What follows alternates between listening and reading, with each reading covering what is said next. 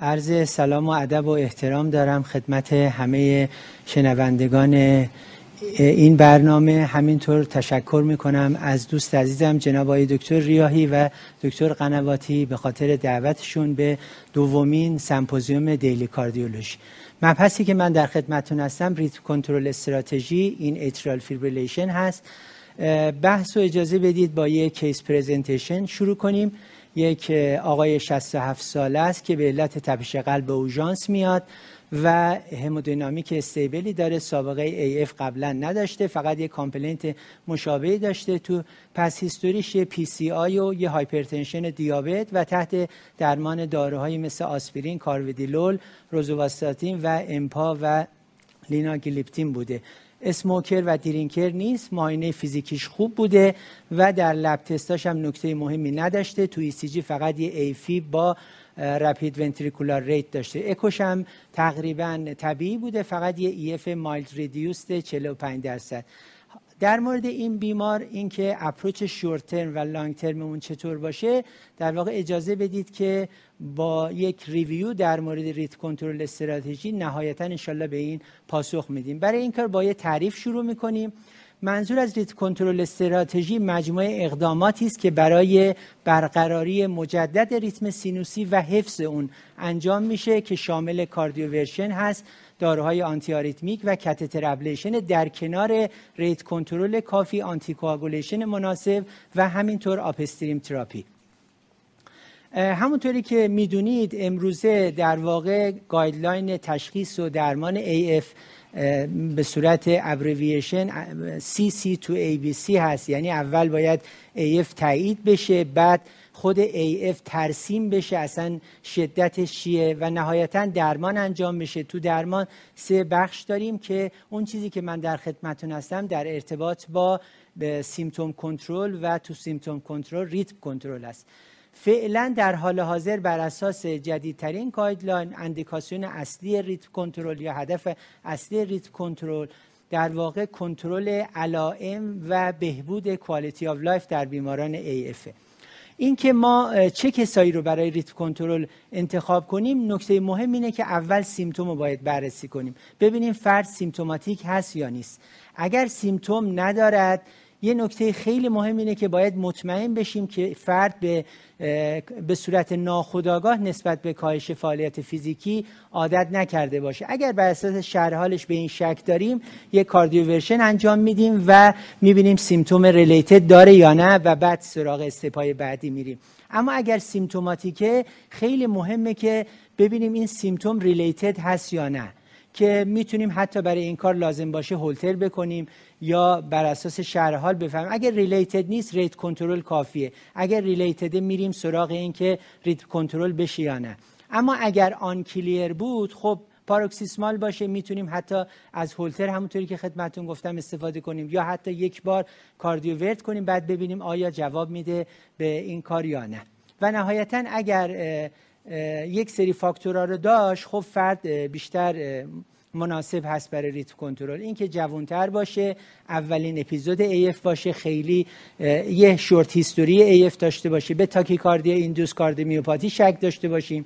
بر اساس یافته‌های اکو خیلی ریمودلینگ دهلیزی ما نداشته باشیم، یعنی لاویمون نرمال یا حداکثر مادریت اینکریز باشه، کوموربیدیتی و هارت دیزیز سیگنیفیکانتی نداشته باشه، ریت کنترل قبلا شده و نتونستیم علائم بیمار رو کنترل کنیم، و یا اینکه ای اف با یه اکیوت ایلنسی شروع شده، مثلا با یه هایپرتنسین کرایسیس، با یه چست پین ادامه دار، یا اینکه با یه بیماری مثلا نومونی، حتی یه وایرال اینفکشن. و نهایتا حتما پیشنت چویس هم مهمه. اگر بر اساس مجموعه یافته هامون فرد رو دیدیم مناسب هست برای ریتم کنترل، خب باید دو تا استراتژی داشته باشیم. یه استراتژی شورت ترم داریم که الکتریکال کاردیوورژن و فارماکولوژی کاردیوورژن، و یه استراتژی لانگ ترم داریم که ابلیشن و آنتی آریتمیک دراگ هستن. از کاردیوورژن اگر بخوایم شروع کنیم، خب ما اول بر اساس کلینیکال پرزنتیشن بیمار رو باید در نظر بگیریم که استیبل هست یا آن استیبله. آن استیبل تک که تکلیفش معلومه، باید امرجنسی الکتریکال کاردیوورژن بشه. اما اگر استیبل هست، وضعیت آنتی کوآگولیشنش رو باید چک کنیم، اینکه قبلا بوده که تکلیفش مشخصه، حداقل سه هفته گرفته که میتونیم کاردیوورژن انجام بدیم. اگر رو آنتیکواگولان نیست باید شروع کنیم، حالا ناک یا هپاریم. بعد ای اف دیوریشن چک کنیم که زیر چهل و هشت ساعته یا چهل و هشت ساعت یا بیشتره. اگه چهل و هشت ساعت یا بیشتره، خب تو این فرد باید به صورت الکتیو کاردیوورژن صورت بگیره، و یا اینکه باید حداقل سه هفته تراپیوتیک اورال آنتیکواگولیشن گرفته باشه، یا اگر زیر سه هفته است باید قبلش اکومری کنیم و لخته نداشته باشه. چه کسایی مناسب هستن برای الکتیو؟ کسایی که حداقل پس گفتیم چهل و هشت ساعت یا بیشتره یا آنانه، یا اگر کمتر از چهل و هشت ساعته چدز واسکش تو مردا حداقل دو، تو خانم‌ها حداقل سه هست، یا اینکه سابقه قبلی ترومبو امبولی داره، ام اس مادریت تو سیویر یا پروستاتیک مکانیکال ولو داره. اما تو زیر چهل و هشت ساعت ما میتونیم دو استراتژی ارلی کاردیوورژن یا ویتن واچ رو در نظر بگیریم که مناسب ترین افراد برای این دو تا پروتکل اونایی که زیر دوازده ساعتن، سابقه آمبولی نداشتن، و یا اینکه اگر زیر چهل و هشت ساعته چزوسکش تو مردان در واقع یک و در خانم‌ها دو هست. اینا خب کیسای مناسبی برای این کار هستن. اما یه سری مل... ملاحظاتی هست که کمک مهمه که در نظر بگیریم. حتما باید اگر مودیفایبل کاندیشن داره اونو باید اصلاح کنیم. مثلا اختلال الکترولیتی داره، عفونت داشته، کاردیاک ایسکمی داره، خود این کمک میکنه ریتم سینوسی برقرار بشه و حفظ بشه. و حتما از نظر ترومبو امبولیک ریسک اوالویشن و درمانهای مناسب حتما باید صرف نظر از اینکه کاردیوورژن ما الکتریکال یا فارماکولوژیکال انجام بگه. دادن یک سری داروها قبل از کاردیوورژن کمک میکنه، افیکیسی الکتریکال کاردیوورژن زیاد میکنه. و بر اساس آر سی تی ها دیده شده که ماکسیموم فیکس انرژی بهتر از اسکالیتینگ هست. اسکالیتینگ یعنی اینکه شما فرض کنید اول پنجاه بدید برای ای اف، جواب نداد بعد صد بدید، در حالی که الان خب توصیه میکنن یه دوز بالای مثلا دویست بدید بهتر از اینه که ای دوزو تدریجا افزایش بدید. دفیبریلاتور اگه بایفازیک دارید بهتره. اما در مورد الکترودها بعضی مطالعات میگن آنتروپوستریور موثرتره، البته کنتراورسی مطالعاتی هست که میگن هیچ تأثیری نداره. نکته مهم، حتما کسی رو که کاندید الکتریکال کاردیوورژن میکنیم حتما در مورد نیاز به سدیشن و خطرات اون باید صحبت کنیم. در طول کاردیوورژن بلاد پرشر مانیتورینگ اکسیمتری ضروری است. توجه به برادیکاردی پست کاردیوورژن، در دسترس بودن آتروپین، آیزوپرل و پیس پوستی ضروری است. و در ارتباط با فارماکولوژیکال کاردیوورژن باید بدونیم که یک پروسیجر الکتیو هست، فقط در افرادی که هموداینامیکال استیبل اندیکاسیون داره و کسی که قبلا آنتیکواگولیشن مناسب گرفته. و توی آر سی تی دیده شده که همونطوری که قبلا گفتم، با توجه به اینکه تعداد زیادی از ریسنت آنست ای اف ای در ظرف چهل و هشت ساعت خود به خود سینوس میشن، میشه توی اینا چهل و هشت ساعت صبر کرد، ریت کنترل کرد، جواب نداد کاردیوورژن کرد. داروهایی که فعلا در کشور ما موجوده میشه استفاده کرد، فلکاینید هست، پروپافنون هست. فلکاینید در افراد زیر، حتی آیویش موجود نیست، خوراکی زیر هفتاد کیلو دویست و هفتاد به بالا سیصد. در مورد پروپافنون زیر هفتاد چهارصد و پنجاه و هفتاد به بالا ششصد هست. اگر آیوی باشه دو میلی پرکیجی هست. افیکیسیشون هم تو سه ساعت بالای پنجاه درصده. تو بیمارانی که استراکچرال هارت دیزیز دارن، ایسکمیک هارت یا الوی دیسفانکشن یا الوی اچ، خیلی این داروها رو توصیه نمیشه. حتما هم باید این افراد نیم ساعت قبلش در واقع بتا بلاکر یا نان دیهیدروپیریدین کلسیم چنل بلاکر گرفته باشن که در صورتی که ترانسفورمت شد به فلاتر یک به یک نشه. آمیودارون هم که میدونید همه جا موجوده، فقط اشکالش اینه که باید بدونیم با تاخیر جواب میده، ممکنه دوازده ساعت طول بکشه. به همین خاطر حتما باید این افراد از این جهت منعی نداشته باشه، یعنی اگر باید سریع کانورت کنیم آمیودارون داروی مناسبی در این مورد نیست. خب واقعیتش اینه که همونطوری که خدمتون گفتم، برای فارماکولوژیکال کاردیوورژن داروهایی مثل آیوی ورناکالان تو ایران موجود نیست، تو اروپاست. فلکاینید، پروپافنون میتونیم بدیم تو نورمال هارتا، تو اونایی که بیماری استراکچرال یا هارت فیلر دارن آمیودارون استفاده میکنیم. و در بیمارانی که پرسیستنت ای اف دارن کاردیوورژن یادمون باشه که جزئی از ریت کنترل تراپیه، یعنی اینا قبل از ابلیشن همیشه قبلش یه کاردیوورژن توشون حتما ترای خواهد شد. و فارماکولوژی کاردیوورژن همونطوری که قبلا اشاره کردم در بیمارانی که اختلال همودینامیک دارن توصیه نمیشه. یه اپروچ در واقع یک نوع فارماکولوژی کاردیولوژی هست به نام پی آی پی یا پیلیند پاکت که با داروهای کلاس یک سی انجام میشه. خب اولا اینکه این باید همیشه اول یک بار تو بیمارستان با ای سی جی بلاد پرشر مانیتورینگ انجام بشه، مطمئن بشید که ساکسسفول بوده. بعد از اون در کسایی که دفعات ایفشون زیاد نیست اما هر دفعه که ایف میشن به شدت علامت دار میشن، میتونید از این اپروچ استفاده کنید به جای اینکه روزانه این داروها رو استفاده کنن. هدف ما از فالوآپ بیماری که کاردیوواس شده چی هست؟ یک، اینکه با ای سی جی موارد اود و زود تشخیص بدیم، علائمش رو اگر اود کرده از نظر پروآریتمیا بررسی کنیم و همینطور تاثیر ساید افکت ها و علائم رو رو کالاتیلاف و مسائل دیگه. در کنارش هم بهینه‌سازی در واقع حفظ ریتم سینوسی با درمان ریس فاکتورها. ای فابلیشن کاملا در پیشگیری از ای فریکانس تاثیرش ثابت شده است، در این بحثی نیست. فقط نکتهش اینه که حتما باید توسط اپراتور آموزش دیده انجام بشه، در این صورت هم سیفه و هم بر آنتی آریتمیک ارجح است و حتما باید در مورد افیکیسی و عوارضش با بیمار صحبت کنیم ما. اما اینکه چه کسایی کاندید مناسبی هستند، بیماران پاروکسیسمال یا پرسیستند با یا بدون میجر ریسک فاکتورهای ریکارنس اینا، خب و همینطور کسایی که هارت فیلر با ریدیوس ای اف دارن، تو اینا ابلیشن توصیه میشه، هم بعد از به عنوان بعد از فیلر دراگ یا حتی به صورت دو آ و دو بی در در این افراد به عنوان خط اول هم میشه پیشنهاد کرد. آیا بنفیت ایف کاتر ابلیشن فقط کنترل علائمه؟ بله، تا الان کابانا میگفت فقط همینه، اما ما مطالعه ایست اف نت فور رو داریم که این نشون داد که رو کامپوزیت اندپوینت کاردیوواسکولار دث، استروک و هارت فیلر هاسپیتالیزیشن به صورت واضحی تاثیر مثبت داره. البته بهتون بگم که تاثیر روی هارت کلینیکال آوتکام قبلا روی بیماران هارت فیلری تو کاسل ایف و کابانا نشون داده بود و ایست ایف نت هم اینو تایید کرد. در واقع تو ایست ایف نت بیمارایی بودن ادالت و با یه های کاردیوواسکولار ریسک کاندیشن که از شروع تشخیص ایفشون کمتر از یه سال میگذشت و اینها دیدن که ارلی ریتم کنترل در واقع میاد هارد کلینیکال اندپوینت ها یعنی دس، استراک، بستری، همه اینا رو کاهش میده و از نظر افیکیسی روی حفظ ریسک کنترل هم خیلی بهتر از ریت کنترل هست. به همین خاطر به نظر میرسه که تو گایدلاین های جدید حتما ما اندیکاسیون جدیدی به نام در واقع تیپیکال ایست اف نت پیشنت اضافه خواهد شد. فالوآپ این بیماران این که آنتی آریتمیک میتونیم بین یک و نیم تا سه ماه برای جلوگیری از ارلی اف ریکارنس بدیم، البته روتین نیست، بستگی داره که بیمارت چه وضعیتی داره و آنتی کوآگولیشن هم حداقل دو ماه در همه بیماران صرفاً به خاطر ابلیشن، بعد از اون بر اساس چدز است.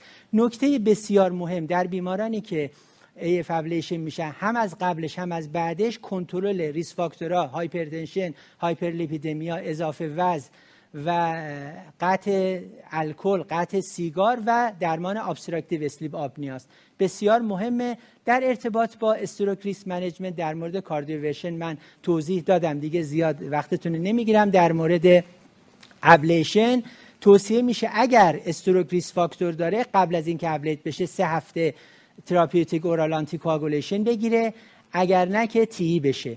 و بعد از ابلیشن هم خب در واقع این افرادی که ابلیشن میشن روی نوآک، وارفارین میتونیم قرار بدیم و دو ماه میدیم، بعد از اون هم در مورد لانگ ترمش بر اساس چدوست تصمیم میگیریم. بعد از سرجیکال ابلیشن هم حتما بر اساس چدوست میدیم. در مورد لانگ ترم آنتی آریتمیک، یکی خود آنتی آریتمیکاست، یکی آپستریم آنتی آریتمیک. خب ممکنه تو بعضی بیماران لازم باشه بدیم یه شورت دیوریشن، اما ساید افکت ها رو در نظر میگیریم و بنفیت بیمار رو. نکته خیلی مهمه و داروهایی که میشه داد از کلاس یک، فلکاینید، پروپافنون و دیزوپیرامید. دیزوپیرامید کم مصرف میشه، بیشتر تو بیماران اچ سی ام در واقع استفاده میشه و کلاس سه آمیودارون، دورندارون، سوتالول که ما فعلا آمیودارون، سوتالول، فلکاینید، پروپافنون رو در اختیار داریم که تو نورمال هارتا از فلکاینید، پروپافنون و در بیمارانی که استراکچورال هارت دیزیز دارن از آمیودارون. حتما باید تو کسایی که سوتالول، فلکاینید و پروپافنول میگیرن مواظب به کیوتی، سطح پتاسیم و کلیرانس کراتینین حتما باشیم. در مورد آپستریم تراپی هم خب در کسایی که استراکچرال هارت دیزیز دارن فند اندیکاسیون داره ایس و ای آر بی، در کسایی که الوی دیسفانکشن، الوی اچ، هایپرتنشن دارن، ام آر ای در کسایی که الوی دیسفانکشن دارن، بتا بلاکر خیلی رولش معلوم نیست، استاتین هم بیشتر در کسایی که ای اف دارن و بتا بلاکر دیده شده از استاتین هم سود میبرن. اما کیا در واقع چطوری انتخاب کنیم لانگ ترم تراپی رو؟ خب اگر این فرد اجازه بده اینو تو کیس خودمون ریویو کنیم. ببین کیس ما یه آقای شصت و هفت ساله بود، نیو آنست سیمتوماتیک ایف با استیبل همودینامیک، با یه های ترومبو امبولیک ریسک چدوسک چهار و بلیدینگ ریسک پایین. برای شورت منیجمنتش با توجه به اینکه سیمتوماتیک بود خب و ریلیتد بود و خیلی از این فاکتورها رو داشتیم بیمار. دو تا اپیزود بود، شورت هیستوری بود، یه ای اف کمی ریدیوس بود، اکوش خوب بود و کوموربیدیتی زیاد نداشت. بنابراین یک کاندید مناسبی برای ریت کنترل بود. اما در ات... و بر اساس فور اس ای اف اسکیم هم بخوایم در نظر بدیم، اسکور بدیم به این بیمار، می‌بینید که از نظر سیمتوم یک میشه، از نظر سیوریتی ای اف بردن صفر و از نظر سابستریت میشه دو. بازم تو منطقه گرین قرار میگیره، بازم ریت کنترل توصیه میشه. برای شورت ترمش هم میتونیم با توجه به اینکه رو آنتی کوآگولان بعد از اینکه آنتی کوآگولان گرفت و زیر چهل و هشت ساعته هم ارلی هم ویتن واشو میتونیم براش ترای کرد، اما لانگ ترم حتما باید بگیره چون چزوسکش بالاست. و برای طولانی مدتش این کیس میدونید یه کیس سی ای دی بود، بنابراین در صورتی که پیشنت چویس و در نظر ب... یعنی بیمارم قبول کنه با توجه به ایف خوب و شک به تاکیکاردی ایندوس کاردیومیوپاتی و در ضمنی که یه تیپیکال ایست ای اف نته، بنابراین کاتتر ابلیشن به نظر من فرست فرست لاینشه و دراگ سکند لاینش هست. متشکرم. متشکرم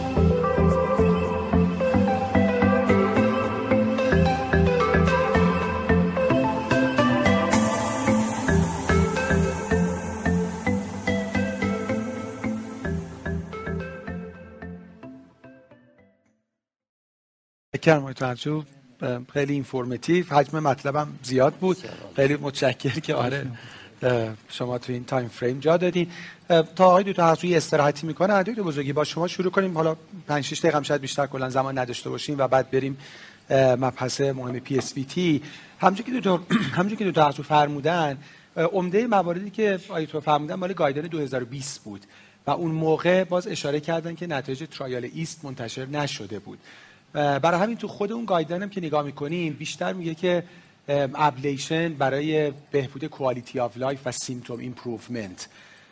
ایست خب عالی بود، یعنی بالاخره میس رو بهتر کرد، اینقدر خوب بود که ترایال پریمچور متوقف شد و همه چی به نفع ابلیشن بود و خب باید با مریض الان زیاد صحبت کرد دیگه. الان به مریض میگین که واقعا این کاری که من دارم میکنم واقعا به هارد آوتکامات داره کمک میکنه و عوض شد پرکتیس در الکتروفیزیولوژی بعد ایست یا خیر؟ خیلی ممنون از توضیحاتش، استفاده کردیم. سوال خیلی خوبیه. ببینید از من بپرسید اگه یه بیماری یه آریتمی باشه که از همه بیشتر بایستی ایندیویدوالایز کرد آدما رو، من میگم که ایفیبه، چون که هر مریضی عین خودشه و واقعا نمیشه مثلا یه نسخه کامل برای همه نوشتن، چون ترایال ایست نتیجهش خوب اومده. بنابراین یه ذره ما ترشولد ابلیشن رو ببریم بالا یا حالا یه مطالعه مخالف بیاد بیاریم پایین. هر مریضی رو بایستی ایندیویدوالایز بکنیم و بر اساس اون تصمیم گیری بشه. بله واقعیتش همونطور که استاد گفتند ایفیب ابلیشنش موثره ولی خیلی اکسپریانس میخواد، مخصوصا پوینت پوینت پوینت بای پوینت ابلیشنش با آر اف اکسپریانس خیلی بالایی میخواد. حالا کرایو لرنینگ کرو کمتری داره، راحت تره، ولی به هر حال اگر سانتر اکسپریانس باشه، فرد اکسپریانس باشه، بله واقعا به سمت ابلیشن الان بیشتر تمایل هستش که انجام بشه. ولی همونطور که گفتم واقعا ایندیویدوالایز باید کرد. به خاطر همین توصیه میشه یه اینتگریتد ای اف کلینیک داشته باشید که ما خوشبختانه یه دو سالی از به همت خانم دکتر حاتمی که شما میشناسینش تو بیمارستانمون راه انداختیم، یعنی جنرال کاردیولوژیست مسئولشه و ما به عنوان الکتروفیزیولوژیست مشاوره میدیم به خانم دکتر که این کارو بکنیم یا نه. چون هم استایدای استادو دیدید یه سری چیزای دیگه‌ای داره، همون چادوسکش تک تکش بایستی منیج بشه. بشه. بنابراین یه اپروچ اینتگریتد باید به ای اف داشت. خیلی متشکرم. بله آره، یعنی گیم چنجر بود یه خود واقعا، یعنی ایست در فیلد الکتروفیزیولوژی. حالا اشکالش تو کشورهای مثل ما خب کاسته و اینکه چقدر اصلا اویلیبل نیست و تو خیلی مراکز واقعا شاید هنوز همونجوری که فرمودین بحث مثلا لرنینگ کرو و اینها، یعنی خب بالاخره حالا ترایل در یه سابستی طراحی شده، ما باید ببینیم که مثلا آیا بیمار ما اصلا اینکلود تو اون شرایط هست. دارم ما تو پزشکی همیشه اینو داریم، تو مثلا اچ سی ام هم مثلا همیشه صحبتش میشه چون الکتروفیزیولوژیست باش سر و کار دارن که اگه مثلا قراره که مثلا سپتال ریداکشن انجام بشه یا سرجری در سانتری که مورتالیتش کمتر از اینه، این توصیه داره. یه یه سوالی که آقای تو افتخار زده، حالا در پرکتیس شما آیا این جنبندی هم الان دیگه میشه داشت دیگه که اگه مریضی کاندیدای ریتم کانورژنه به شرط اویلیبیلیتی بالاخره ابلیشن دیگه بالاتر از داروه، درسته؟ یعنی ما جایی داریم که بریم سر وقت دارو؟ ببینید اصولا این مطالعاتی که به هر حال توی یک دو سال اخیر منتشر شد بخصوص اونایی که کرایه بود و نشون دادن که اگه در یک سال اول در واقع شما برید به سراغ کرایو ابلیشن در پاروکسیسمال ایف، نتیجهش خیلی بهتر از این هست که بیمارو مثلا بذارید رو دارو بعد چند سال ببرید این کار رو انجام بدید. بنابراین به نظر میسه ما باید خیلی در مورد مریضای بخصوص پاروکسیسمال ترشولدمون رو بعد از تایم انجام بیاریم پایین. در مورد اینکه ما سنترای ایف ابلیشنمون رو زیاد کنیم من خیلی موافق نیستم. به نظر من ما بهتره که سنترهای موجود رو کاری بکنیم که بتونن کیسای بیشتری رو انجام بدن. اگر قرار باشه ما مثلا صد تا سنتر داشته باشیم تو هر کدوم ده تا در مثلا ماه ابلیشن انجام بشه، این عملاً به اون لرنینگ کروی که به هر حال چه برای کرایو چه برای آر اف نیاز داریم نخواهیم رسید. با تجربه این که ریسورس های ما در ایران محدود هست من فکر میکنم مراکز بزرگ باید گسترش بدن و کیس های در واقع بیشتر بهشون ریفر بشه و ما نیاز به این خواهیم داشت. در ضمنم در خود کابانا هم که میدونید درسته که در واقع در راندومایزش و تأثیری روی در واقع آوتکام نداشت، ولی وقتی که پر استراتژی مقایسه کردن یا پر پروسیجر مقایسه کردن اون پر تریتمنت دیدن اون گروهی که نهایتاً ابلیشن شده بودن بهتر بودن از گروهی که فقط دارو گرفته بودن.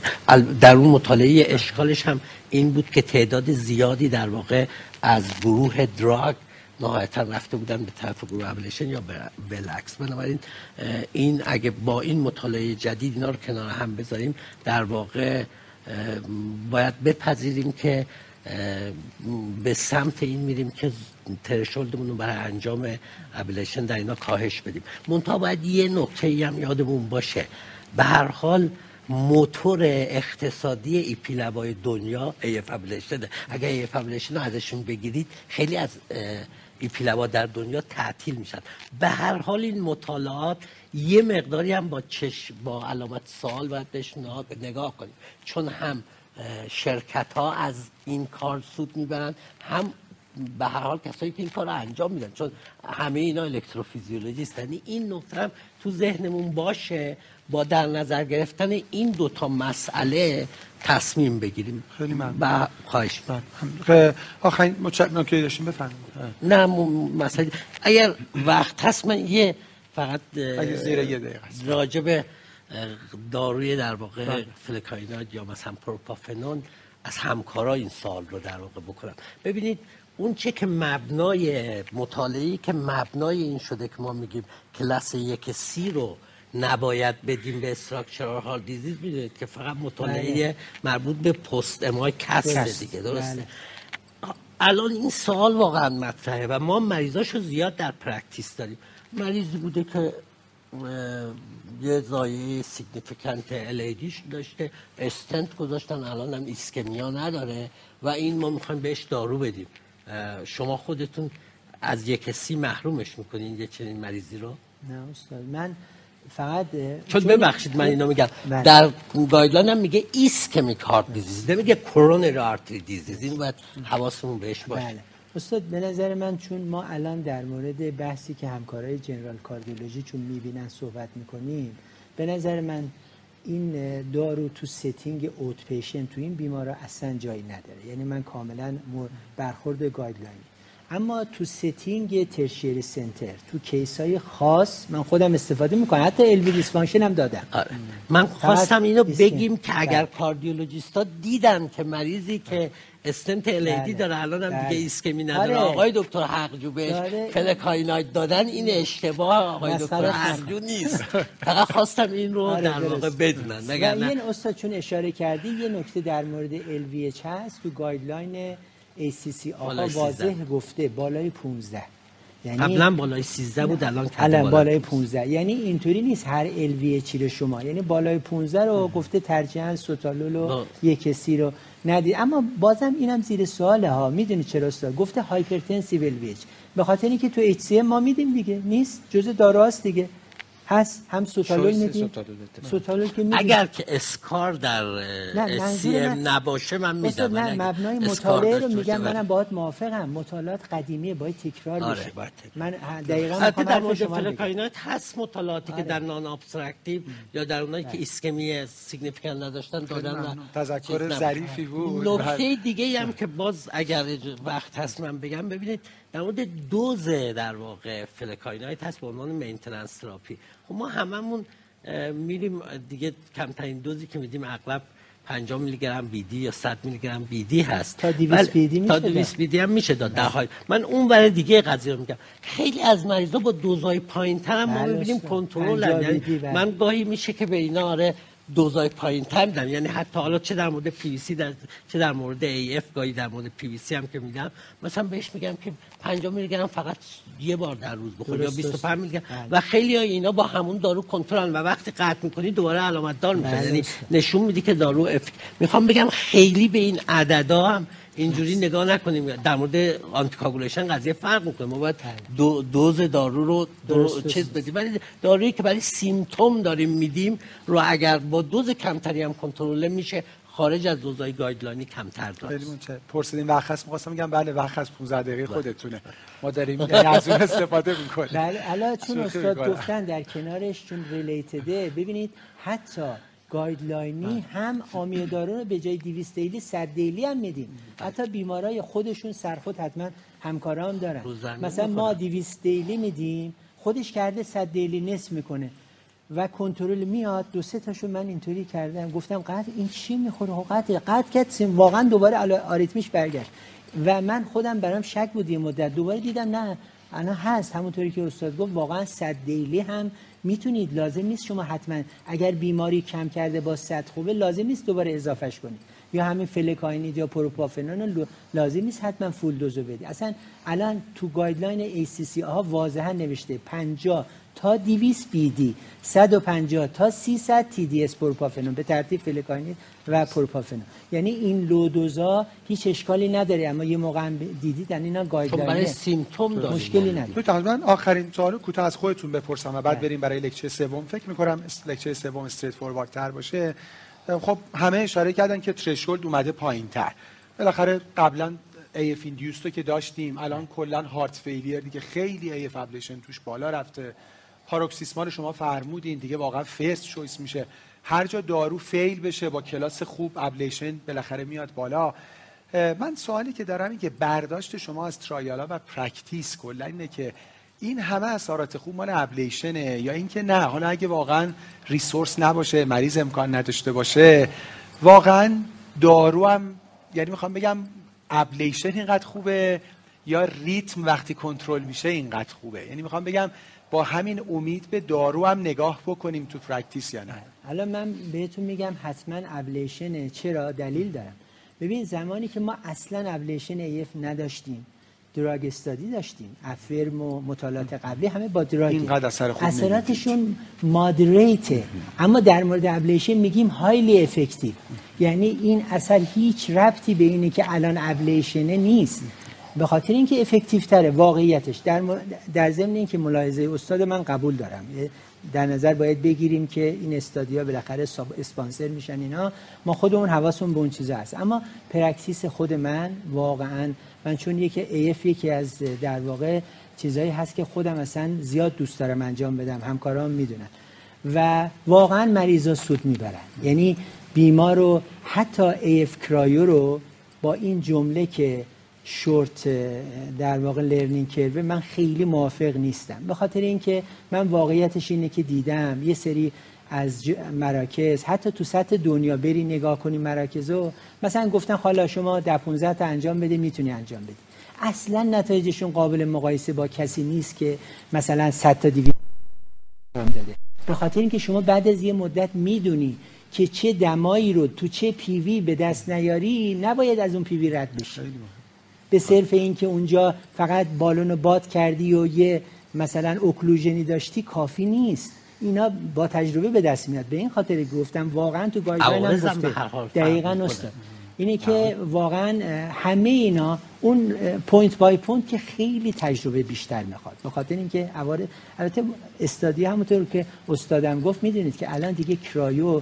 مطمئن باشه تو گایدلاین بعدی فرست پی وی آی پروسیجر کرایو خواهد شد بدون شک، به خاطر اینکه حالا بجز فلوروسکوپی دقیقاً استاد دقیقاً به خاطر اینکه پروسیجر دیوریشن به جز فلوروسکوپیش که کوتاه‌تره، چندین مطالعه خوب داریم، عوارضش کمتره، واضحاً کمتره، اصلا ما اینو باید بپذیریم.